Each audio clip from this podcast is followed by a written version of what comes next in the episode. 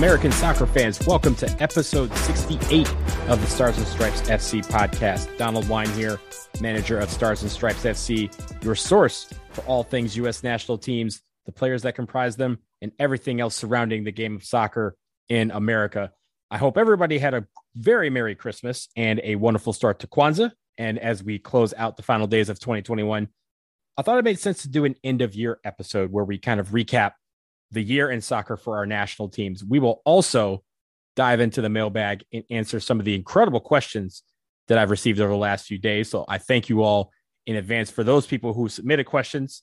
You'll want to stick around for the answers to those questions. But let's start with the year that was 2021. It was incredibly busy for all of us. Uh, we've had a lot of things going on, as I'm sure uh, you guys have. COVID has affected a lot of things, both at the beginning and currently as we sit here uh, on December 28th, 2021. It is still affecting us in uh, various ways. So, uh, first and foremost, I hope everyone out there is safe and healthy and is maintaining throughout this COVID pandemic. We still have a long way to go. So, I hope everyone is doing what they can to keep you and everyone around you healthy. Uh, that's the most important thing. Of course, it affected a lot of competitions. We had some competitions that were in 2020 that was pushed to 2021. And because of that, this year was very important for both the men's and women's national teams, our senior national teams, and even the youth. Uh, the men's U23 obviously had a important competition that we will discuss in a little bit. But when we recap this year, let's start with the men's national team. The men's national team went 17, 2, and 3 on the year. That's wins, losses, and draws. 17 wins. That's 17 wins, two losses, and three draws. They started the year ranked 22nd in the world, according to the FIFA World Rankings. And as of December 23rd, they will enter 2022 as the 11th ranked team. So they rose 11 spots this year. That is a very, very good achievement for the United States. Being at or near the top 10, they were actually uh, number 10 at one point a couple of months ago. This is an incredible achievement for a team that, you know, four years ago, we all know what happened. They, there was a World Cup and we weren't in it. So to rise 11 spots in one year is an incredible accomplishment for any team. Uh, so I congratulate the United States men's national team for that. Why did they raise 11 spots?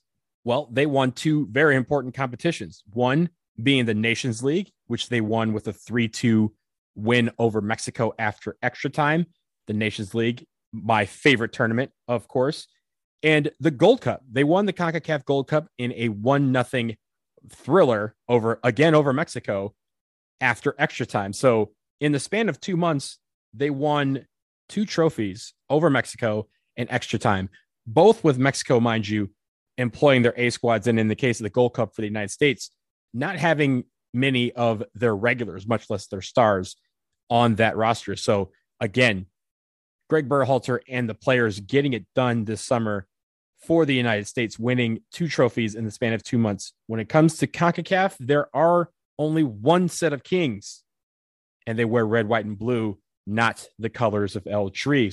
So that is fun for me. And I know that was fun for you. This summer was a great summer for the men.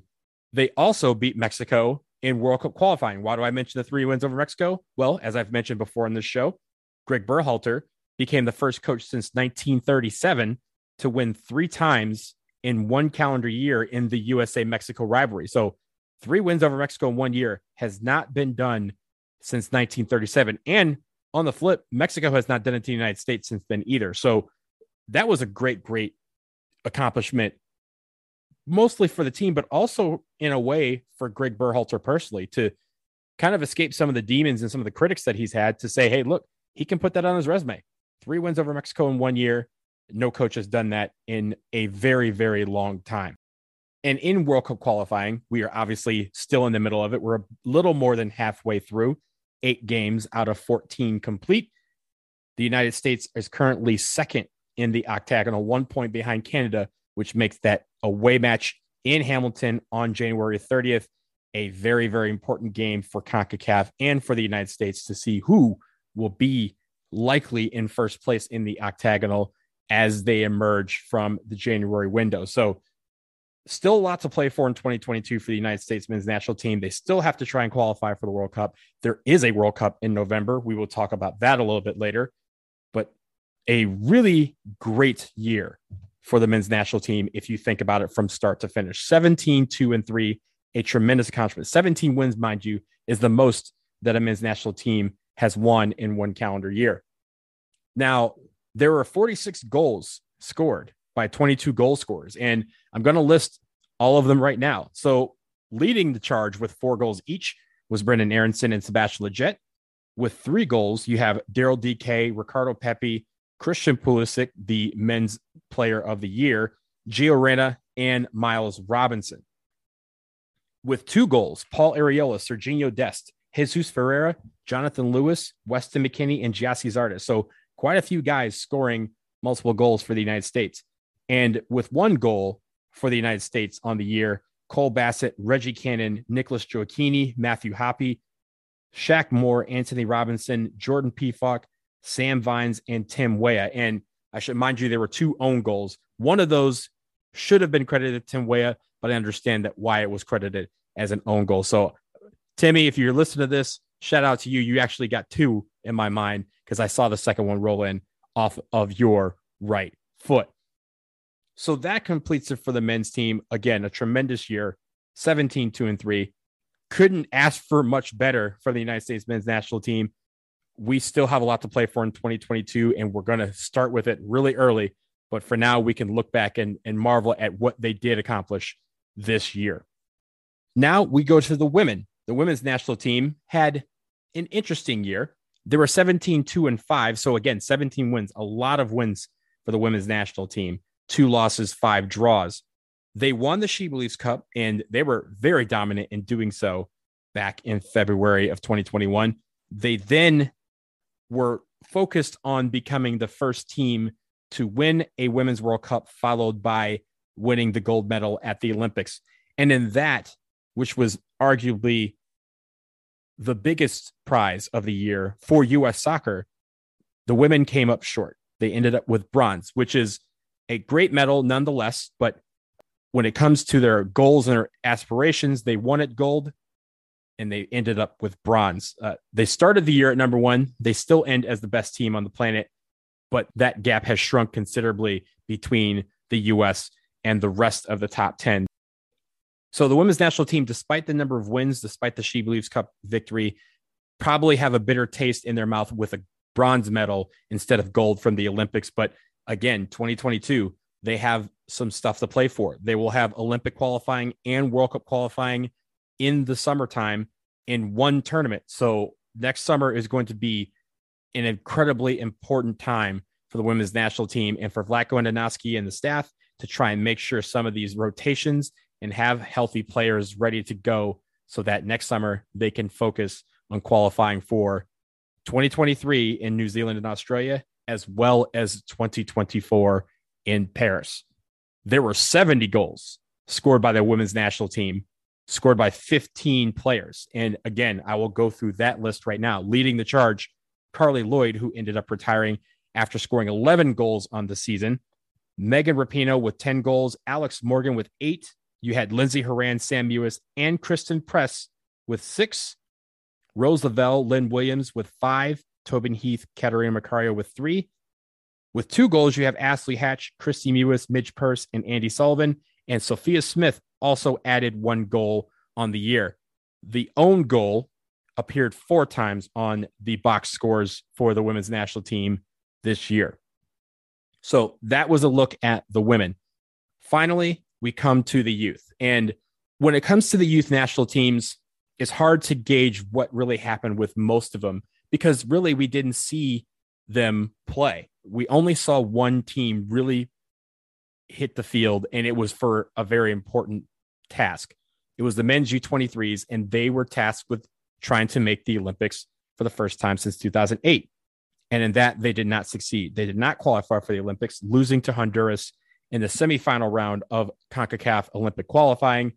And for the first time, the men's U23s failed to qualify for the Olympics three straight times. So, obviously, something that was a disappointment to a lot of people. And again, the Olympics are right around the corner. We will probably have Olympic qualifying coming it likely in 2023 or early 2024, but the men still have a ways to go before they can redeem themselves by trying to qualify for Paris 2024. Keep in mind, 2028 is the Olympics in LA, and they will automatically qualify for those Olympics. So they want to get on track and get that motor running with 2024 so they can use that as momentum for the next Olympics. As for the other youth teams, most of them were on hiatus for 2020 and 2021. And we just started to see some come back online. We saw some coaches being hired, we saw some training camps convene, uh, but not a lot of matches. So we're really looking forward to 2022 and hopefully getting the cycles back on track with regards to the women and men's youth national teams. We won't see any World Cups uh, until 2023. The U20s and the U17s were canceled in 2021. So it will be interesting to see what they do next year to try and get those players back online and back active playing matches. But when it comes to the youth national teams, the future's still bright. And now we got to reboot those teams and kind of get them back rolling again.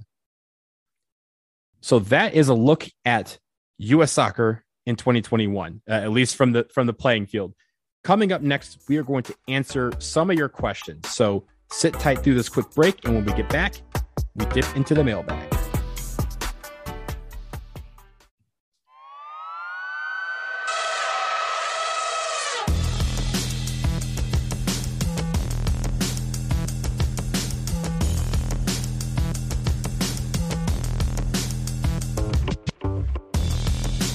Right, ladies and gentlemen, we are back here on the Stars and Stripes FC podcast, and we are dipping into the mailbag. Uh, this past couple of days, I have asked for, solicited all of your questions with regards to U.S. soccer and some of the leagues and, and some of the players. So we got a ton of questions, and I want to go through as many of them as I possibly can. But obviously, I wasn't able to get to all of them. So thank you to everyone who submitted questions And in advance. I apologize that I if I did not get to your particular question, but we have quite a few that I thought were really interesting and worth discussing. So I want to start with a question that comes on Twitter from at MJ the CPA.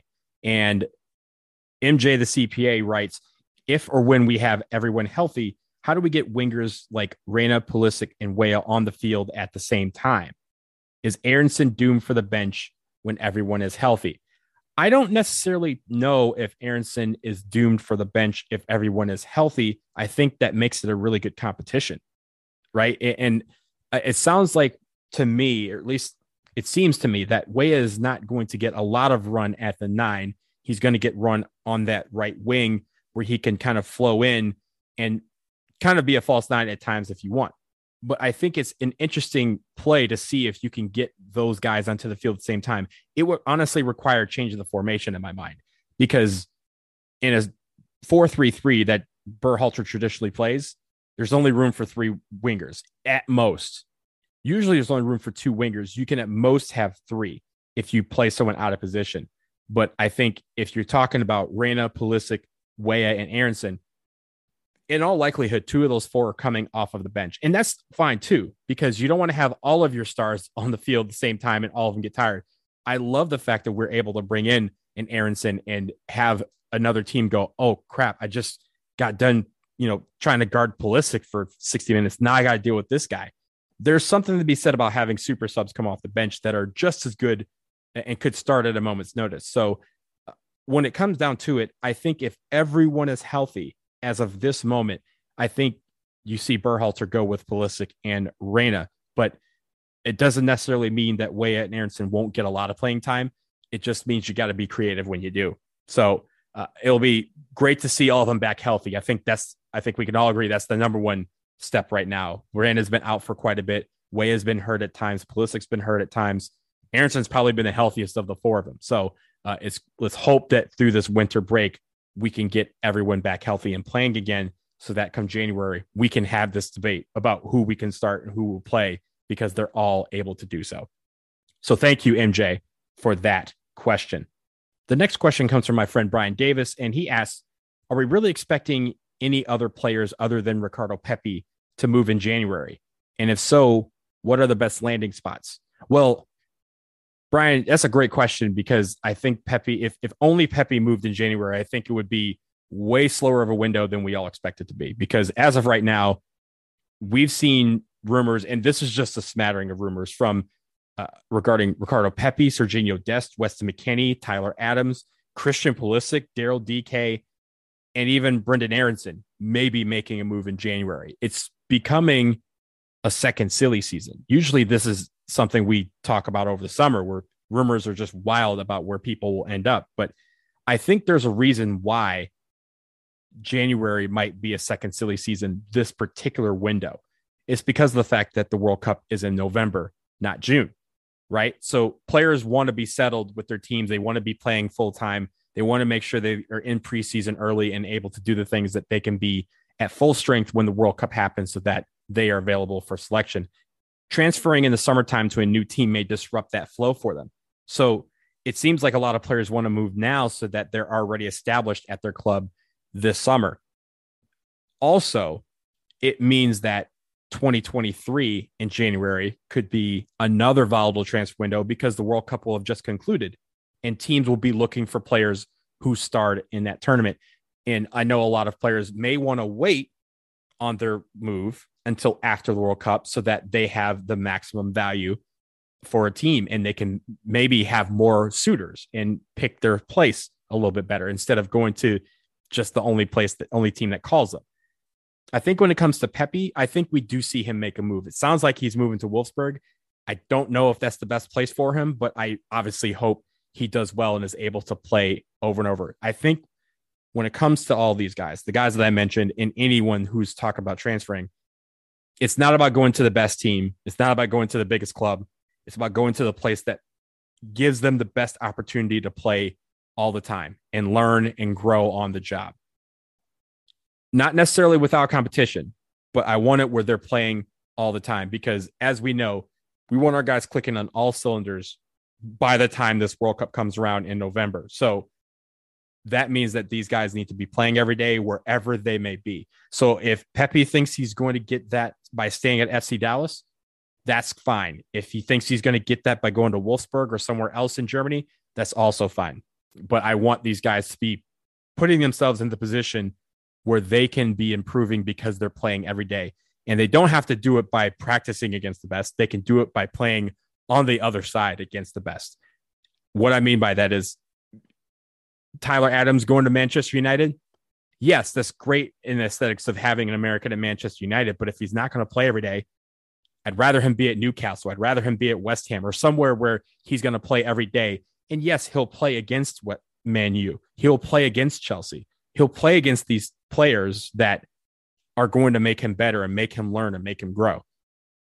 He doesn't have to play with them to do that. So that's where I see it. And, and it's going to be interesting to see where some of these guys end up. I think the guys that are most likely to move Ricardo Pepi, Serginho Dest, maybe Daryl Dike on loan, uh, Brenden Aaronson possibly leaving Salzburg. I don't know if Christian Pulisic goes out on loan, although that has been discussed. And I honestly don't know if Weston McKennie and Tyler Adams make that move to the EPL, just because they're both on teams that they kind of are established and can do their thing, and they're still playing against top quality competition in their league. So January, silly season is right around the corner, and stay with us at Stars and Stripes FC. We're going to try and recap it all because I feel like there's a lot coming in the form of rumors as well as actual permanent transfers and loans. So thank you, Brian, for that question, because I think it's really important to highlight some of these guys and where they could end up. I want to go back to the women's national team and the men's national team because Allison Corona uh, has a question about uh, some of the players who stood out. And she asked simply, who do I think are the true men's national team and women's national team players of the year? Uh, as you guys know, Lindsey Horan won the U.S. Soccer Player of the Year for the women, and Christian Pulisic won for the men. For the women, Lindsey Horan had a great year, but Christen Press was far and away my pick for Player of the Year. I, I think she had one of the greatest years in the history of the program by any player on any team. she affected the game so many ways. She scored goals, she dished out assists, she had a streak going of I think it was 38 games in a row where she affect where she was either in the goal column or the assist column in a match. That's incredible. And that has nothing to do with her off the ball movement, her her play, and a lot of the hockey assists that she set up, or a lot of shots that led to goals on the other side. She did it all. And I think there's no doubt in my mind that Christen Press is far and away the best player that we saw on the women's national team in 2021. Lindsey Horan won it, and that's great. She had a great year, but we're talking about my player of the year minus Christen Press. And on the men's side, I don't have as big a problem with Christian Pulisic winning it, uh, except for the fact that he was out for a large portion of the year due to injury, and that's obviously not his fault. He when he was there, he showed improved and he performed like we expect him to. And he and throughout World Cup qualifying, he's been great when he's been playing, uh, but he's just been hurt way too much. I think when it comes to the person who was there most consistently, and I know he was out for a couple of games due to due to suspension, but I think Weston McKennie was my player of the year. Uh, I thought he scored some very important goals both in the Nations League and in World Cup qualifying. Uh, he scored the he scored the dose in Dos a Cero, um, and we saw his play really affect the game, not just on the stat sheet, but really on the field in the course of the action, dictating the flow of play. He was one of the quarterbacks for this team, and I think that he uh, deserved to have that honor. He's won it several times. It, I, I, love this competition between him and Tyler Adams and Christian Pulisic for how many they're going to win over the course of their career. They're all going to win a ton. Uh, but I thought Wes McKennie just barely outshone uh, Christian Pulisic. And also, I will say shout out to Brenden Aaronson because, again, Brenden Aaronson led the team in goals along with Sebastian Lletget.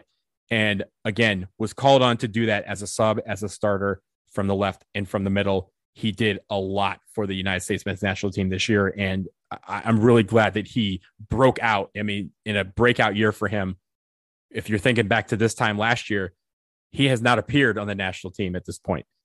He did it all in 2021 and really has shown that he is one of the best players on this roster. So, uh, congrats to everybody who was nominated. Uh, but again, I think my players of the year, Christen Press and Weston McKennie. I want to go back to another question that MJ the CPA wrote, and uh, MJ asked, "I see Cameron Carter Vickers and some other men's national team players playing well in Scotland. How should we view their success versus players in MLS and other leagues? And is that level of competition legit?" And I think that's a great question because we've seen some guys play pretty well there. Christian Ramirez has played well.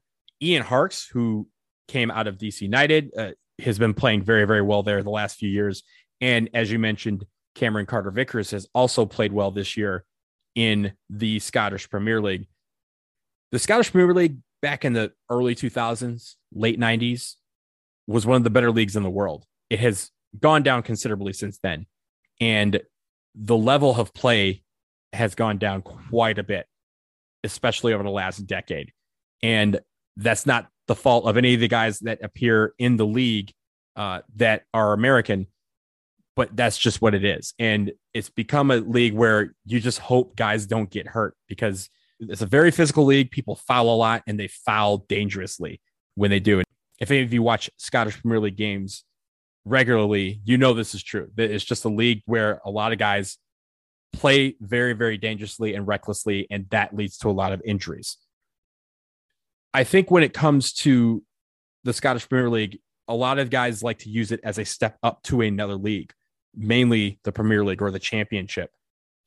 And that hasn't happened yet for some of these guys. I think it's coming, but it's just not there yet. And I think when it comes to rating the Scottish Premier League to other leagues like MLS or even leagues in Europe, it's hard to compare Scotland's league to MLS. I think they're very different leagues. I think this league has a little bit more athleticism, MLS does, uh, than the Scottish Premier League, but the physicality is way more present in Scotland than it is here. So I think that the, it's just a play of different styles. And when it comes to Scotland, I think guys at right now, if they want to show that they can be a part of the men's national team, they need to strive to be better than playing well in Scotland. I think that's the best way to put it. Strive to be better than Scotland.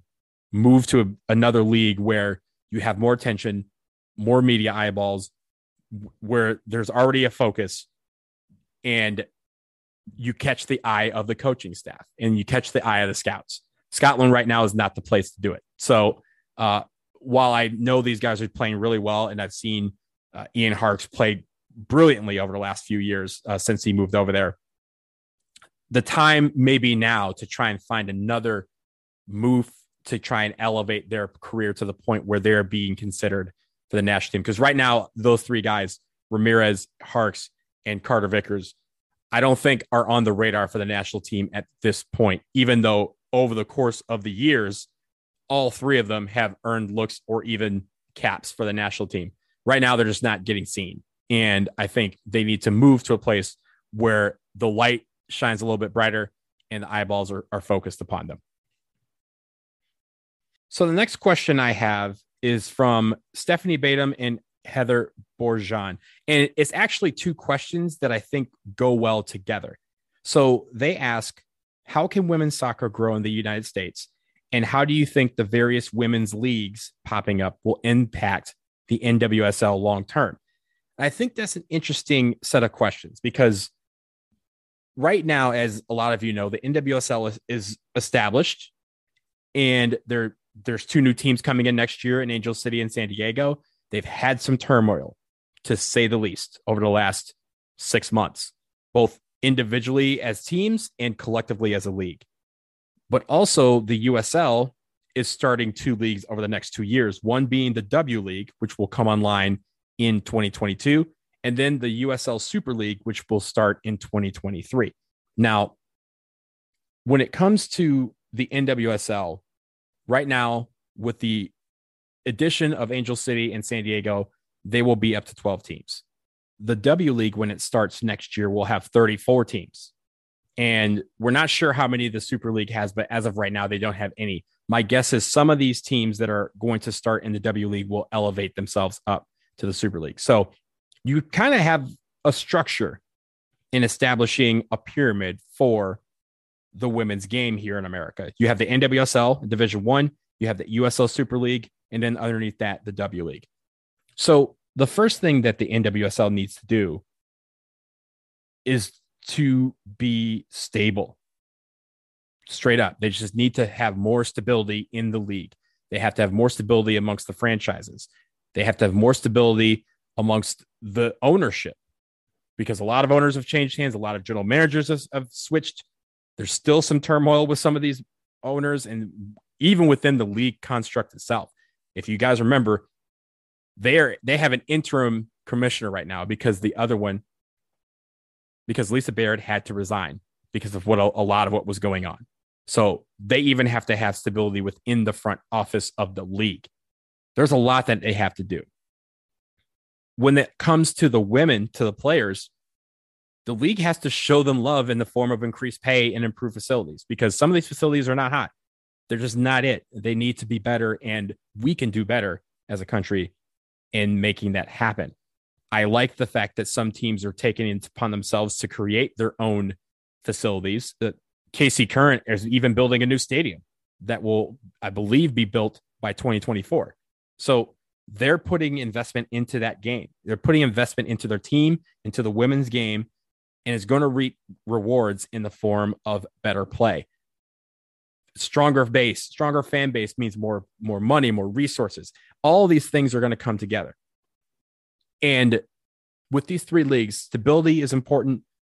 The increased pay of the NWSL will help lift the ships of that are the Super League and W League when it comes to their pay. Everything needs to be on a scale where everything can go up because coming up in 2023, CONCACAF is starting its Women's Champions League. We want to have strong teams each league having strong teams. We need to have each league having strong teams so that everybody gets better. The competition is there. Hey, create an open cup for the women. That's way overdue. And now that we have a number of teams that are actually able to field teams and make this happen, US soccer should look into doing it. It doesn't have to be next year, but it definitely plans should be coming about so that this is something that we can experience and enjoy as fans for years to come. Because the US Open Cup is great on the men's side. And I think it would be just as fantastic on the women's side to see you wouldn't have to have the NWSL Challenge Cup or USL having preseason tournaments or anything. You could have an Open Cup that encompasses the entire country and gets everybody involved from the bottom teams to the Washington Spirit, the champions of the NWSL. Everything can fall into place, but you need stability in these leagues. And I think that's the first step. So, Stephanie and Heather, thank you so much for that question. I thought that was really important. Uh, and that's why I kind of combined the two to answer. I hope you guys enjoyed that answer. The next question I have comes from Antonio Borjan, uh, and he asked uh, just simply fuss on MLS or NWSL in Las Vegas. Uh, yeah, I'll go to Vegas, right? I think most of us go to Vegas. I, I mean, it'll be indeed a can't miss road trip, that's for sure. But Vegas has to figure out a way to make themselves competitive in the entertainment market. I mean, Las Vegas Lights has a little bit of glitz and they have uh, some some quirky stuffs that they do with llamas and money drops and things like that. But they are competing in Las Vegas. They're competing for entertainment dollars. They're competing for entertainment attention in a in the entertainment capital of the world, where you don't have to. I mean, why leave the strip unless you really want to do something, right? And so when it comes to Vegas, they have to figure out how to make that work. It sounds like they are trying to uh, build a stadium either right on the strip or just off the strip. That will definitely help because people will drive by and they'll see that stadium and go, "Yep, I want to go there. Who's playing?" Just like they do for the Las Vegas Raiders and for the Vegas Golden Knights. Like those stadiums are so close to the strip that people can walk by them and figure out what's going on and attend a game, and they have the attention of all of these tourists that come through and they have the attention of the city. So I think it could work for MLS and NWSL. I think they just need to figure out how to compete in Vegas. And that, my friends, is an answer that I don't have because I'm going to tell you, most times when I go to Vegas, I've, I've been going to Vegas for a long time. And until just recently, I did not have to worry about sports when I was there now that I'm going for some sports, it does make sense to try and figure out a way to compete in that market. But I do think that it will obviously be a cannot miss road trip for most away fans, especially. Uh, but really, Vegas, I think it seems like it's more formality for MLS than it is for NWSL. So we'll see how it works. I'm looking forward to the opportunity to go back. Obviously, uh, I love Vegas, and uh, we'll we'll definitely be seeing a lot of Vegas, whether it be for CONCACAF Nations League or CONCACAF Gold Cup or other events there, but clearly soccer is in Vegas to stay. Okay, I have two more questions that I want to get to. The first one comes from Matthew Anderson, and Matthew writes Take a player who has not yet appeared in a World Cup qualifier onto the roster for Qatar, eh, meaning the World Cup. And he says, P.S. It cannot be Jordan Morris or Aaron Long. And honestly, I think this might be the easiest answer for me. I'm taking Bill Hamid because everyone out there who knows me knows that I think Bill Hamid is one of our best three goalkeepers in America. I think honestly, he might be our best goalkeeper in America. You can debate me if you want to. I really don't care. Bill is my boy, and I want to bring him on the plane to Qatar. So if I have to take one guy, very easy answer Bill Hamid. Now, if Matthew, if you press me and you say I have to take an outfield player, I will stay in my neck of the woods and I will go with Kevin Paredes, who honestly would have started for the team in their December camp if he had not gotten injured. Uh, I, think he has a lot of promise uh, at the right wing back and even right back. He can go up to the wing. He can be very versatile. I think he is a kid that is going to be a factor for the men's national team down the road. And that when I mean down the road, I don't mean miles away. I'm talking half a block. This kid is on the verge of doing something special and really forming his name onto the list of guys that I think would be on the team in 2026. So uh, I would definitely bring Kevin Paredes to Qatar. But again, I say this knowing we need to qualify first, and I'm very focused on qualifying first. I don't care who was on the roster to qualify as long as we get it done. So let's go ahead and get it done, boys. So Matthew, thank you for that question we'll we'll we'll obviously table that discussion until after we qualify. So let's get through that first. I do want to go to my last question, and it stays with the theme of the World Cup, and it comes from my friend Ebony Christmas, and she writes, "What does success look like for the men's national team if they get to Qatar? Is it the quarterfinals, or is it winning the group? What is it?" I think when you go to a World Cup, you obviously want to get out of the group. Whether you win or you finish second, it does not matter. This one is a little different because it is the last one that we have with 32 teams before we expand to 48. So it's the last opportunity that you really have where winning the group is a big deal. Uh, so winning the group would be great. I don't think it's the measure of success. I think the true measure of success is first getting out of the group. I think that's the no question, no brainer answer. Getting out of the group. First or second does not matter. When you get to the knockout stage, getting to the quarterfinal would be a great, great thing, especially for a team who, again, two years ago, people were questioning whether we would even make World Cup again because people thought the, the, the state of our union was so low and the, the morale around this team was so poor that people thought we wouldn't even get out of the group in Nations League. So this is so getting to the quarterfinal would be a great accomplishment. I'm an optimist. I'm one that likes to aim high. I would love to see us in the semifinals for this. And obviously, if the however this falls out, it's obviously possible. You just have to have some good luck and some good play and really combine those two throughout the course of the tournament. I think there's a lot of opportunity for us in this way if we do make the World Cup, of course.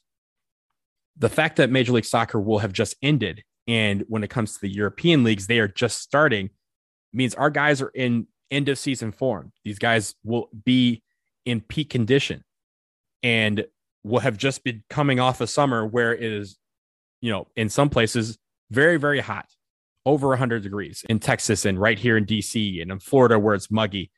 These guys will be prepared for a World Cup in the heat, more so than most countries in the world.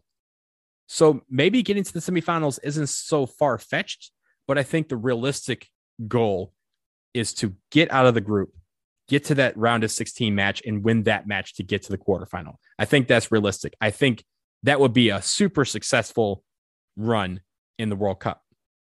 But I think the base is getting out of the group. To call anything successful, we got to get out of the group, whether we win it or not. Getting out of the group is the baseline for determining success when it comes to the United States men's national team in Qatar. So that was a nice list of questions. I really appreciate everyone who submitted them. And I apologize again that we didn't get to all of them. And we will keep the mailbags going as long as you guys have questions. So drop me a line at ssfcpodcast at gmail.com or use the hashtag ssfcpodcast on Twitter. We will try to do another one as soon as the questions build up. Maybe we'll do one in a few weeks. But for now, that will do it for episode 68 of the Stars and Stripes FC podcast. Thank you all so much for listening, and I hope everyone remains safe and healthy throughout the holiday season. As always, make sure you subscribe to this podcast. Rates and reviews are awesome and they really help. So, five stars if you like what you're hearing.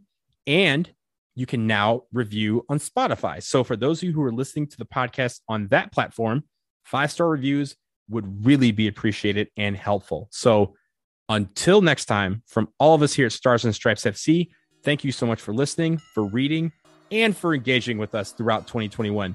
I know it was a wild year, both on and off the field for everyone, and we really do appreciate it. Next year is going to be just as important.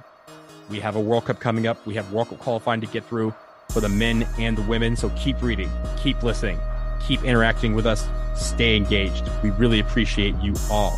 So, Happy New Year, everyone. We will see you in 2022. Take care.